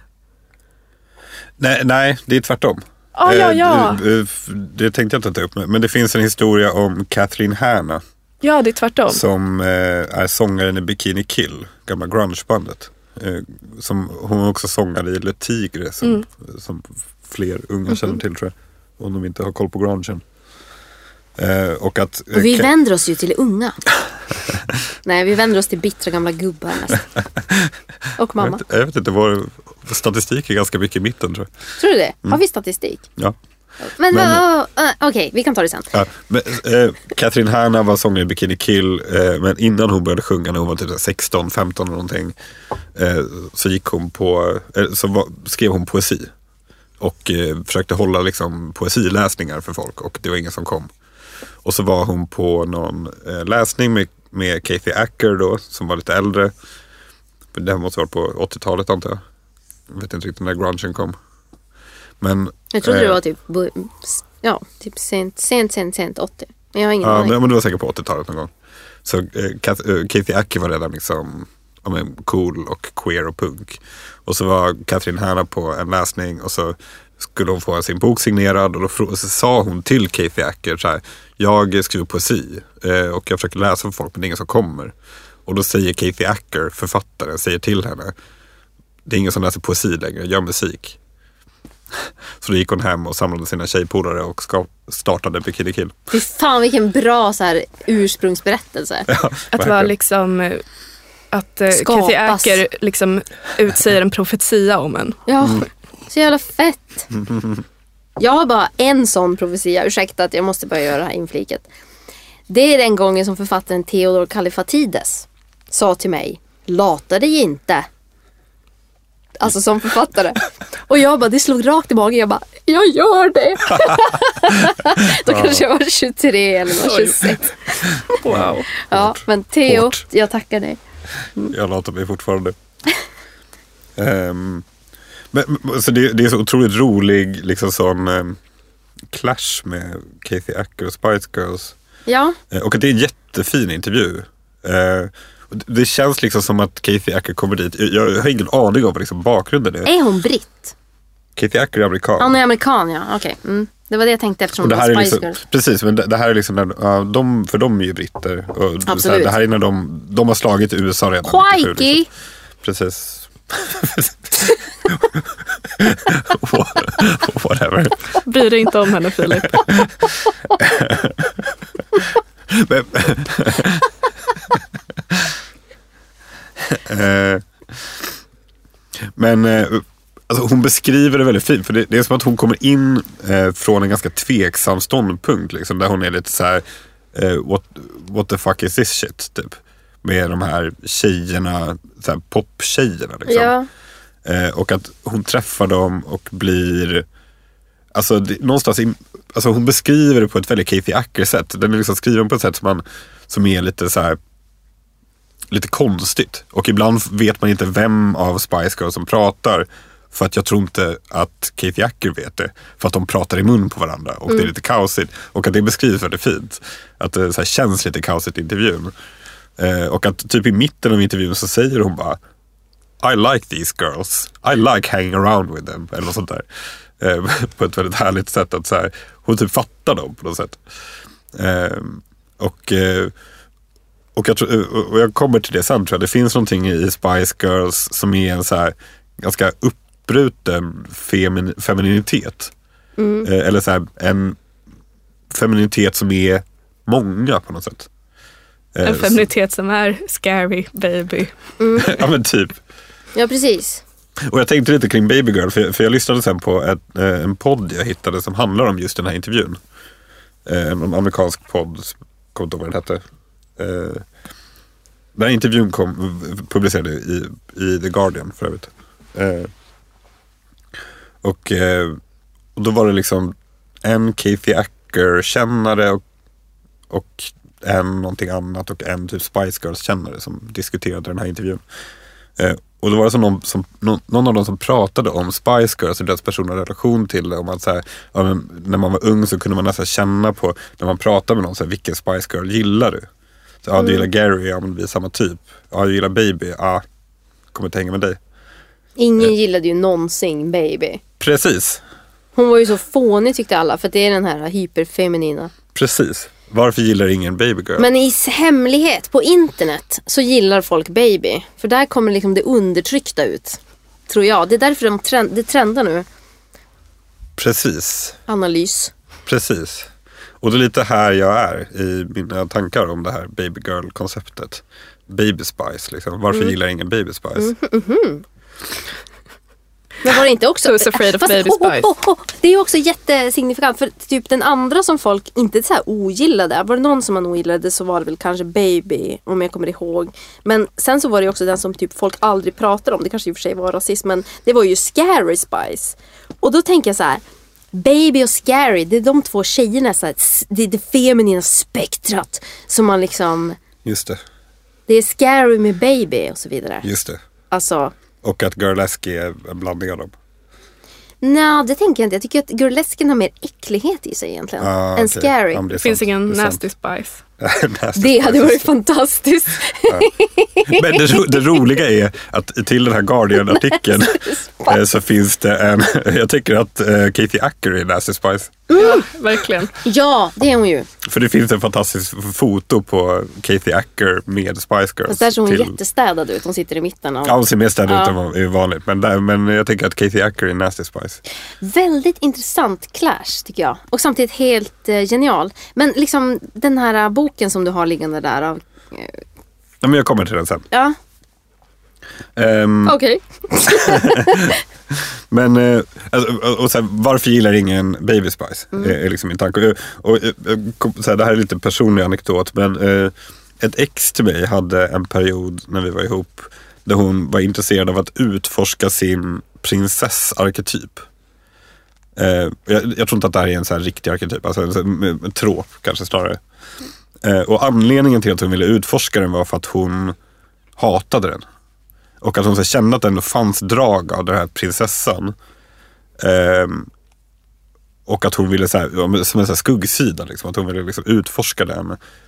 Och så här, dra fram den för att se vad fan det var för någonting. Wow. Och, att, och det finns någonting i den där prinsessan som är lite baby girl. Liksom, att, jämfört med the queen som är liksom så lätt att så här, eh, ja, men att liksom gilla.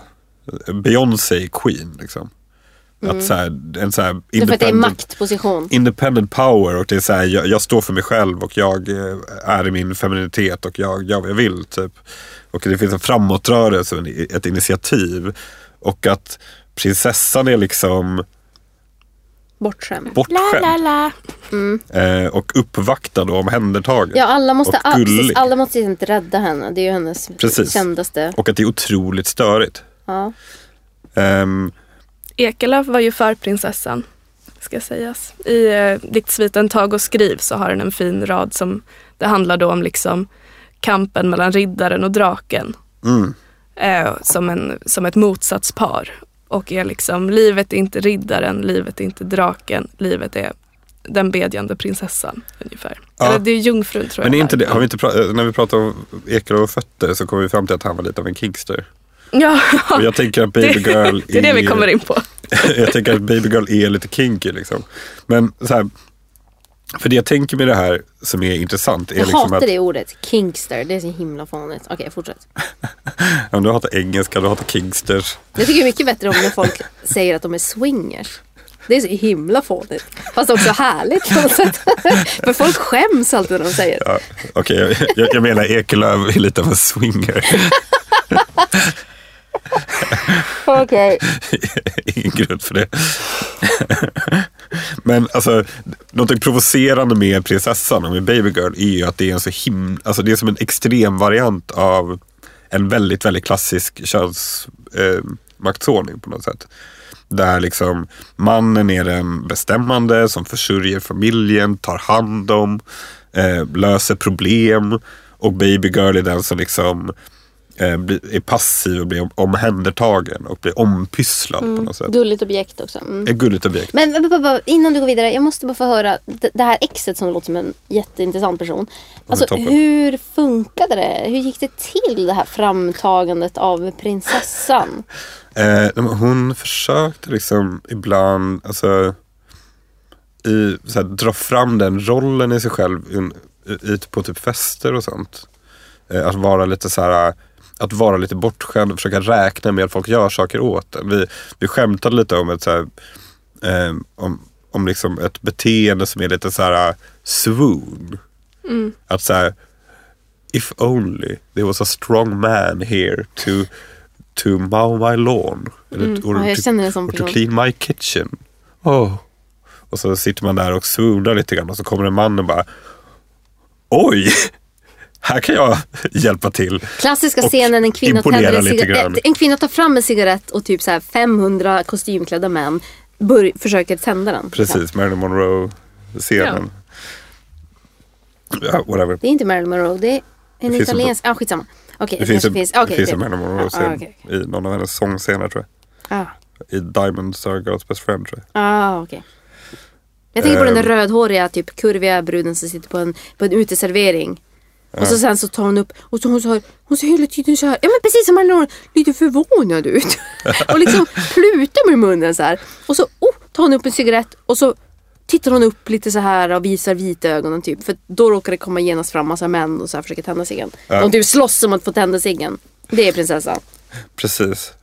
Eh, men, och, eh, eh, alltså, det här kanske är inte konstig litterär referens, men som jag tänkte på i det här. Det, det- är karaktären Tintomara. Det är I- absolut ingen baby girl, Filip. Inte en babygirl, men, men i Drottningens juvelsmycke då, av Almqvist. Toppen. Toppenbok. Eh, och Tintomara, boken handlar väl typ om mordet på Gustav III. Eh, och Tintomara är en karaktär som liksom genomgår romanen. Eh, och eh, som är någon slags barnkaraktär. Androgyn, Eh, androgyn. naturbarn. Liksom. Precis. Eh, och är liksom hela romanen androgyn, vacker och oskuldsfull på något sätt. Två ting är att vita, oskuld och arsenik. Det är det som står i föreskriften. Precis, så det är en scen i boken. Där det är någon som säger till Tintomara, det är hennes mamma tror jag. Ja, det är möjligt. Som säger två ting är att vita Tintomara, oskuld och arsenik. Eh, du har oskulden, jag har min arsenik och sen tar hon livet av sig. Mhm, det kommer inte jag ihåg. Eh, för hon Wow. dricker arsenik. Men det är väldigt baby girl tycker jag. Vadå? Men, alltså den Självmordet. linen och självmord. Alltså bland, sammanblandningen av spetsar, oskuld Mm. Ja, men liksom, och absolut. det här. äh, Absolut. Ja. Men, men det jag tänker på med Tintomara är att, eller som jag minns, nu var det ganska länge sedan jag läste den här, men är att hon eh, är så passiv. Och så här, det, det är ingen så här vixen-karaktär som liksom flörtar med killar. Utan dels är det både Ja, kvinnor och män som begär henne. Ja. Eller hen. Hen, ja. Kanske. De, de skriver nog inte, alla skrev, skrev nog inte hen. Men Almqvist skrev henne tror jag. Men, men, men, men att det är en sån passiv, oskuldsfull begärsyta på något sätt. Eh, som är lite baby girl. Alltså att det är det här oskyldiga som blir begärt. Hänger ni med? ja, fast jag håller inte med.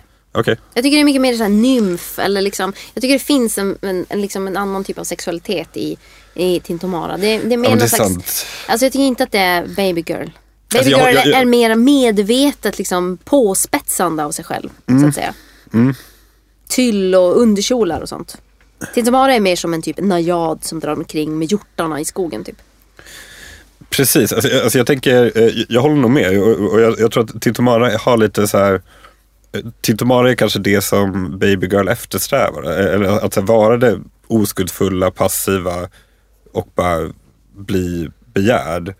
Men, men det jag vill komma till lite grann är det som är, faktiskt är provocerande med Baby Girl och den här karaktären är att det egentligen är ganska dominant. Att, eh, att, att Baby Girl, alltså i alla fall folk som så här, iträder den rollen när de är liksom vuxna, är att det, att det är en form av, att det inte bara att så här, åh, jag ska bli omhändertagen, utan är en kvinnoroll som kanske uppmanar eller till och med kräver att bli omhändertagen. Ja. Eh, genom, men inte genom att säga ta hand om mig, utan genom typ att swoona. Eh, Ja.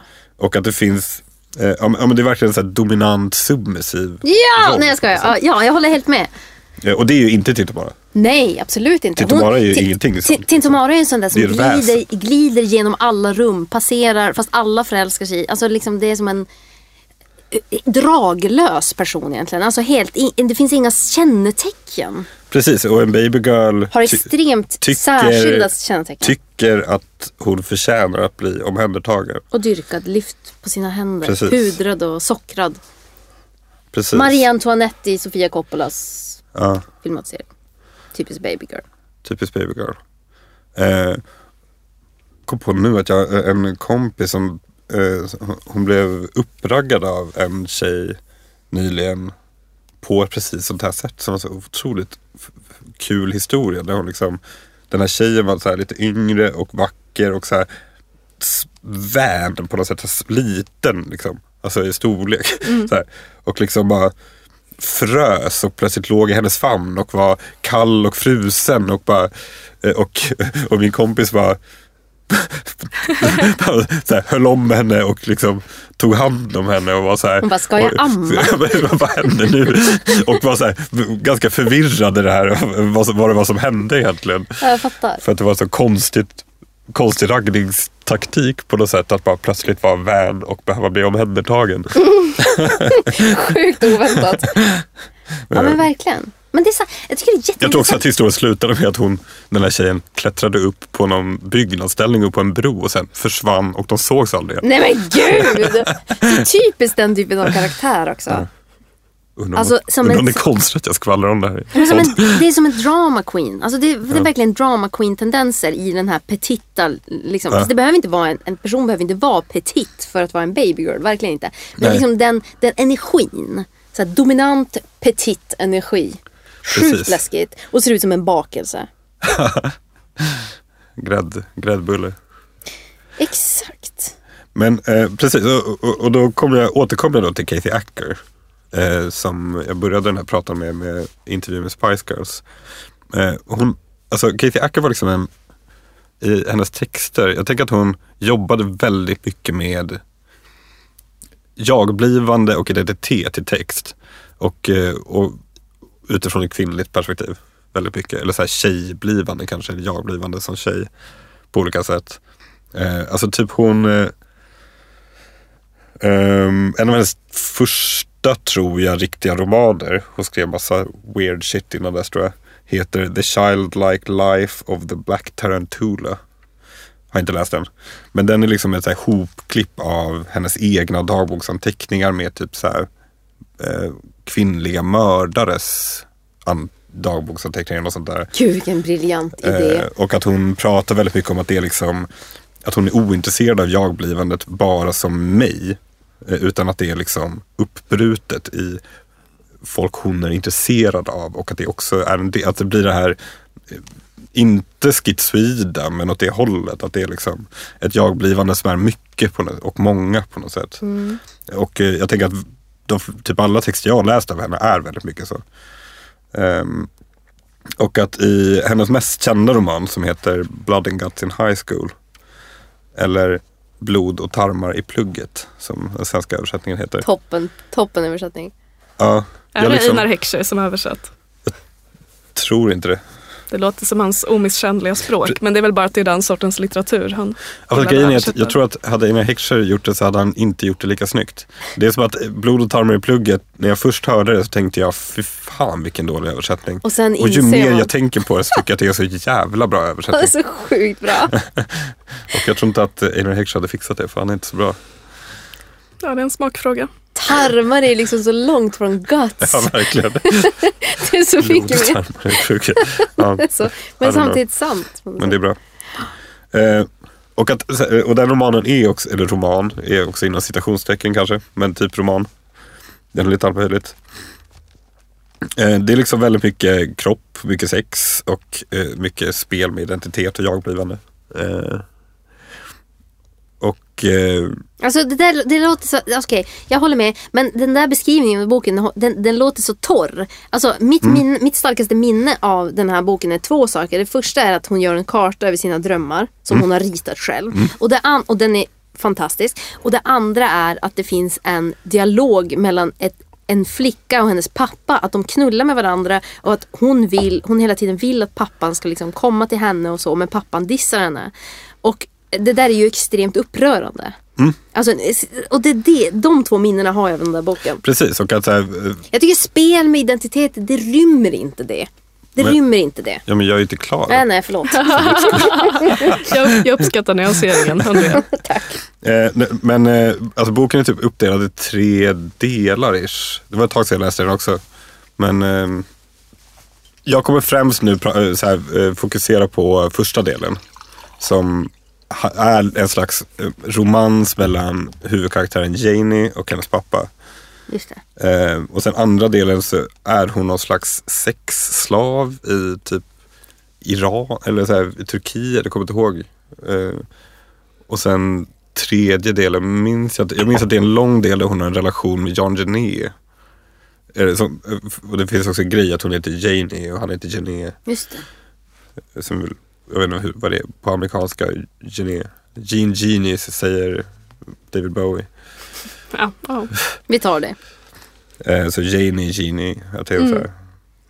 Eh, och att han, för det är en sån grej att det är så här, jag tänker att relationen mellan Janie och Genet, de är ju liksom, det är ett uppbrytande av samma person på något sätt. Att Genet är ju liksom hon. Jan Genet är liksom den här bögen, tjuven, det smutsiga som var prostituerad. Och Janie är liksom det också. Att det är liksom den manliga delen av henne på något sätt. Och att hela boken är väldigt mycket så. Tycker jag. Ehm, och att här, eh, jag tänker att det finns någonting bara i, i det här identitetsskapandet och första meningen av Blood and Guts and High School. Som är Blod eh, och tarmar i plugget. Blod och tarmar i plugget. F- första kapitlet heter Inside High School. Parents Stink. Never having known a mother, her mother had died when Janie was a year old. Janie depended on her father for everything and regarded her father as boyfriend, brother, sister, money, amusement and father. Toppen början på en bok. Eh, och att jag tänker att så här, det finns någonting i att placerad, för hela första delen är väldigt, är väldigt fokuserad på hennes relation med den här pappan. Eh, och att placera pappan som pojkvän, bror, syster, pengar, eh, eh, nöje och pappa placerar ju också Janie som flickvän, syster, bror ja, och, och, dotter, och dotter. Liksom. På, den- ja, konsument kanske, och dotter. Liksom. Att det redan där finns, förutom att det är en väldigt problematisk syn på den här pappan, eller en problematisk relation till pappan, så är det också att placera sig själv splittrat. Liksom. Eh, någonstans. Det är inte bara att se honom som allt, det är också att ha väldigt många olika relationer till sig själv på något sätt. Eh, och att en av dem är, jag, tänker att en av hennes karaktärer, för, för jag tänker att hon är väldigt mycket i den här boken. Men en av karaktärerna är väldigt mycket baby girl. Men hur, hur tolkar du hela den grejen? För det är ju ganska ovanligt i litteraturen, även om det förekommer, bland annat hos Mary Shelley, att eh, liksom, eh, döttrar ligger med sina pappor och eh, liksom vill det. Typ. Alltså jag tror... Eh, alltså, eh, Det jag, känns ju som att hon verkligen har ett syfte med det. Liksom. jag, alltså jag tycker att den här texten kan tolkas på ett par olika sätt. typ. Alltså, antingen kan man tolka det som att det är hennes pappa. Och att hon projicerar en massa sexualitet på honom. Och att han är en så här random frånvarande pappa som är lite weird. Alltså typ flickans dyrkan av sin Ja, far. Typ ungefär som eh, i Fleur Jagis eh, Precis. Mm. Eh, man kan också tolka det som att det inte alls är så utan det här är hennes pojkvän. Hon är typ tonåring och det är hennes pojkvän och det är en så här daddy-relation. Inte daddy-relation men så här att det blir liksom ett spel där han är daddy. Man kan också, som jag tänker är den obehagliga tolkningen, se det som att det är hennes pappa och att allting som händer är sant. Och då är det väldigt mörkt för det är typ våldtäktsscener, sexscener, Eh, han är väldigt så här, nonchalant och han är typ en dandy känns det som. Gentemot henne. Och hon är typ, alltså, jag tror att hon är typ t- 13 eller, eller något sånt där. Ja men allt känns väldigt så här, extremt liksom. Men också att det här begäret från barnets sida. Tio jag, det är ju väldigt intressant liksom mot pappan. Men är inte det, eh, jag tänker också att man kan tänka det som, alltså eftersom jag då gillar symbolister.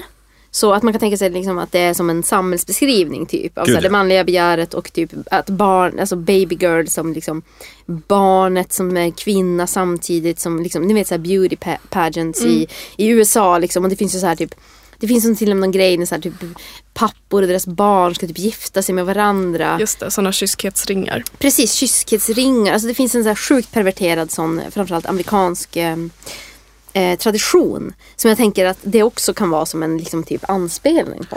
Precis, och, och jag tänker att det är en briljant samhällsbeskrivning. Alltså, för att är inte det, ehm, är inte det liksom den perfekta maskulina feminina rollen i vanliga könsmaktsordningen? Ja, den precis. klassiska. Precis. Eh, Den omhändertagande mannen och den omhändertagna kvinnan som Fast- är öm och vän och liten.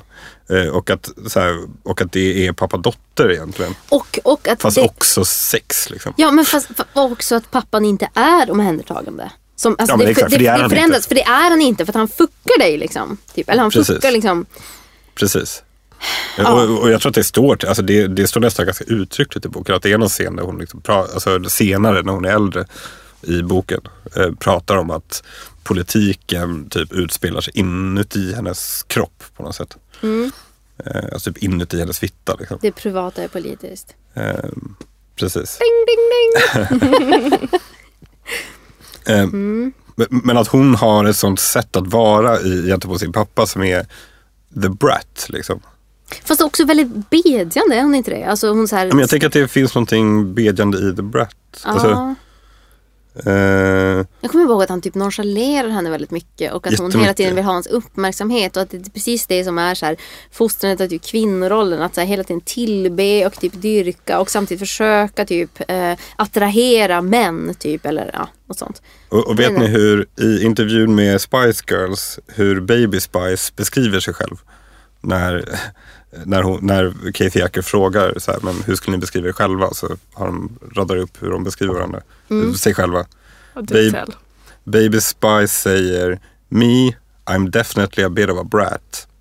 I worry about what other people are feeling. That sort of thing. Vilket är...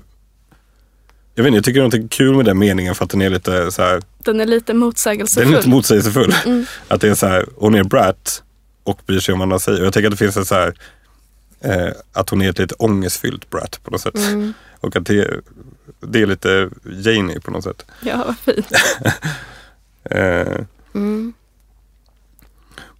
det, Men- tycker jag, det tycker jag generellt är väldigt intressant med Spice Girls. Här.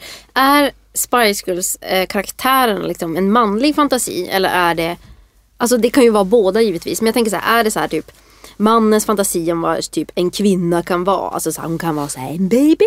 Hon kan vara så här posh och typ elegant. Hon kan vara så här typ eh, en slut som typ Ginger. Och hon kan vara så här eh, sportig och liksom fysisk. Och hon kan vara läskig. Alltså, eller är det liksom mera så här eh, eh, frigörande så här, karaktär? Jag vet inte.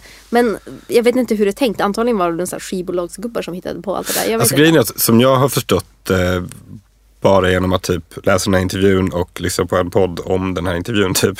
Eh, jag kan alldeles för lite om Spice Girls. Men det är också därför jag tänker att fan vad jag har tänkt för lite om Spice Girls. Eh, för det känns som att så här, min bild är just det där. Att de så här, ihopsatta av en manager och blev ett tjejband. Men när man tänker på dem jämfört med liksom andra tjejgrupper.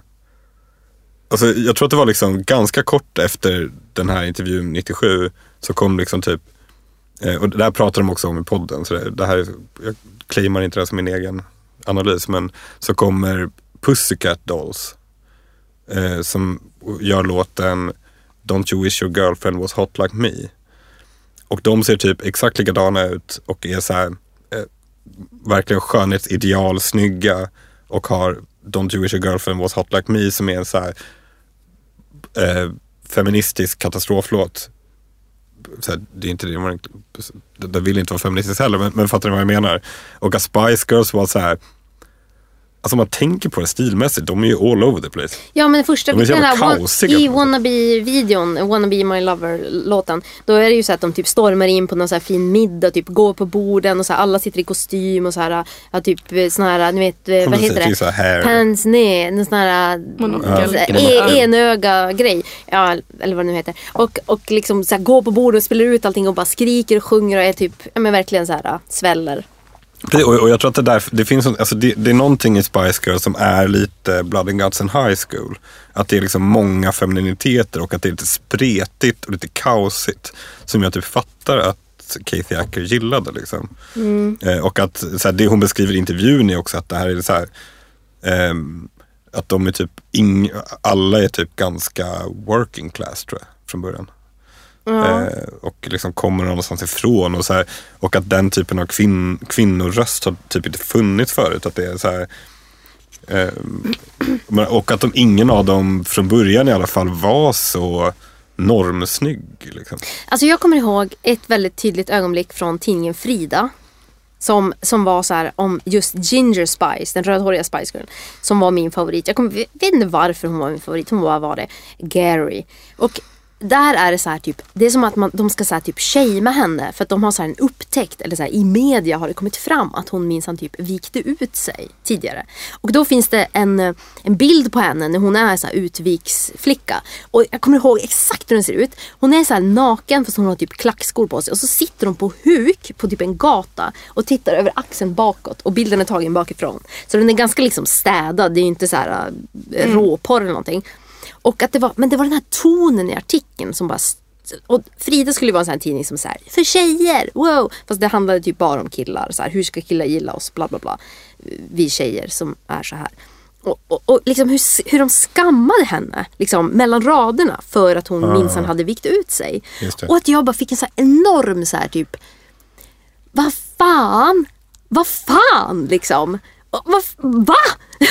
Just det, Alltså hur kan de göra så här? Precis. Då var jag ändå typ ja, men, alltså 11-12 liksom. Men att jag tyckte det var, bara något otroligt befriande då i känslan att hon hade gjort det. Just det. Vilket jag inte alls förstod då. Just det. Liksom. Precis, för, för att så här, de, alltså, de har ju aldrig så här, claimat att vara någon feministikon på det sättet. Eller det har de kanske, girl power liksom. Men, men, men att de, jag tror att de är en ganska bra feministikon. De fick ju så Eh. sjukt mycket skit. De fick sjukt mycket skit. Ja. Ehm, mer skit än vad Pussycat Dolls fick liksom. Som inte gjorde ett piss. Ja. Men, men att så här, det är någonting intressant med det spretiga i det liksom. Som jag tycker Kathy Acker också är. Ehm, men, men fortfarande så här, å, åter till det här med att Baby Spice är den minst gillade Spice Girlen. Spicen. Kan inte the lingo här. Eh, att jag, jag, jag tänker att det är någonting i den här brat-positionen av att så här, på något sätt genom swooning förvänta sig att bli omhändertagen. Som är ju en maktposition på ett sätt. Eh, eller sp- sp- spe, anspela på någon, någon form av makt som är eh, jävligt intressant. Och eh, också som man kan kritisera. Men, men jag tänker också framförallt inom konsten eller inom typ BDSM-spel och sånt med Baby Girl och Daddy. Att det, eh, jag tänker på en eh, någonting som Judy Butler pratade om i Gender Trouble. Eh, 1990 eller whatever. Eh, där hon pratade om fam och butchflator. Eh, som var väldigt kritiserat inom vissa delar av queer-rörelsen tror jag på den tiden. Eh, för att de så här, på något sätt eh, reiter, reitererade eh, patriarkala roller med man och kvinna. Och att eh, Judith Butler pratade om att det är tvärtom de gör. De visar ju på att det bara är ett spel. Ja men som med hela drag, alltså att hon Ja. menar på att allt ett kön liksom är en performativ akt. Precis. Ja, Alltså för att det visar dragrörelsen där liksom man så här, typ överdriver och framhäver olika Precis. liksom, könsstereotypa beteenden. Ja. Och att det är något intressant i baby girl-rollen så- som en form av maktmedel. Alltså jag fattar att folk blir provocerade av det men det är ju det är någonting väldigt spännande med det. Det är någonting kanske lite subversivt i det. Liksom. Mm. Eh, I att liksom påtvinga någon att ta hand om en. I kuddrummet, i tornet. Vad vad fint. Och, och att så här vara lite oskuldsfull i det. Men egentligen bara vara en så här maktgalen bitch i botten på något sätt. Ja men liksom så här förvänta sig en massa grejer som gör att den som ska vara så här, den som bestämmer alltid blir jättenervös och för bara, vad är det jag ska bestämma egentligen? Typ så. Precis, och så, blir, och så blir de förvirrade männen ledsna. Ja exakt. Sken, skenbart oskuldsfull. Ja, Ja. men jag håller med. Ja. Verkligen. Mycket mer subversivt än liksom den här eh, flirty, eh, svala kvinnorollen som ska vara så här jättekvinnlig och så. Och så här vilja vara som en man i sitt inre, så här, typ det klassiska så här, förnuft och eh, eh, kyla liksom och förakta så här, kvinnoformer och modersgestalten och allt som har med det att göra liksom. Precis. Ja, Så, Ja, så ja. min sp- spretiga prata om Spice Girls men inte alls, K- Kathy Acker inte alls spretigt tycker jag. lite Tintomara. Det kanske, jag, kanske Det där med Tintomara, men, men resten var liksom Det helt kanske- bara... ja, jag kanske slängde in Almqvist bara för att få lite eh, någon form av litteraturkulturell status hos de som är gamla gubbar. Ja. Men, men jag tänker också att det är ju intressant för där, det var också ett sätt att försöka definiera liksom, vad vi alla tyckte om, alltså tycker eller anser eller liksom, hur man tolkar baby girl begreppet liksom. Just det. Men jag vet inte. Det var härligt med lite me- meta, metasnack om. Ja, ja men det blev... Vi det, kan göra en hel baby girl-serie, hör jag. Ja, det, vi, vi är tydligen, det är bra att ta saker som trendar, tänker jag. Mm. Då är vi, jag menar, det är du som har koll på sånt. Ja men härnäst väljer inte jag tema, så det blir väl, Just det. Det blir något gammalt. det blir väl visdom. Ja, eller, det eller något gamla människor var sig du som tog. Det trendade då. ja, men ska vi säga så då? Ja, Jag tror att vi säger så. både bu och bä för baby girls. Ja. jag hör. Mm. Precis. Okej. Tack så mycket Andrea och Filip. Tack Beppo, tack eh, er andra och... Eh, Tack Maria. Quaiki. Hej då.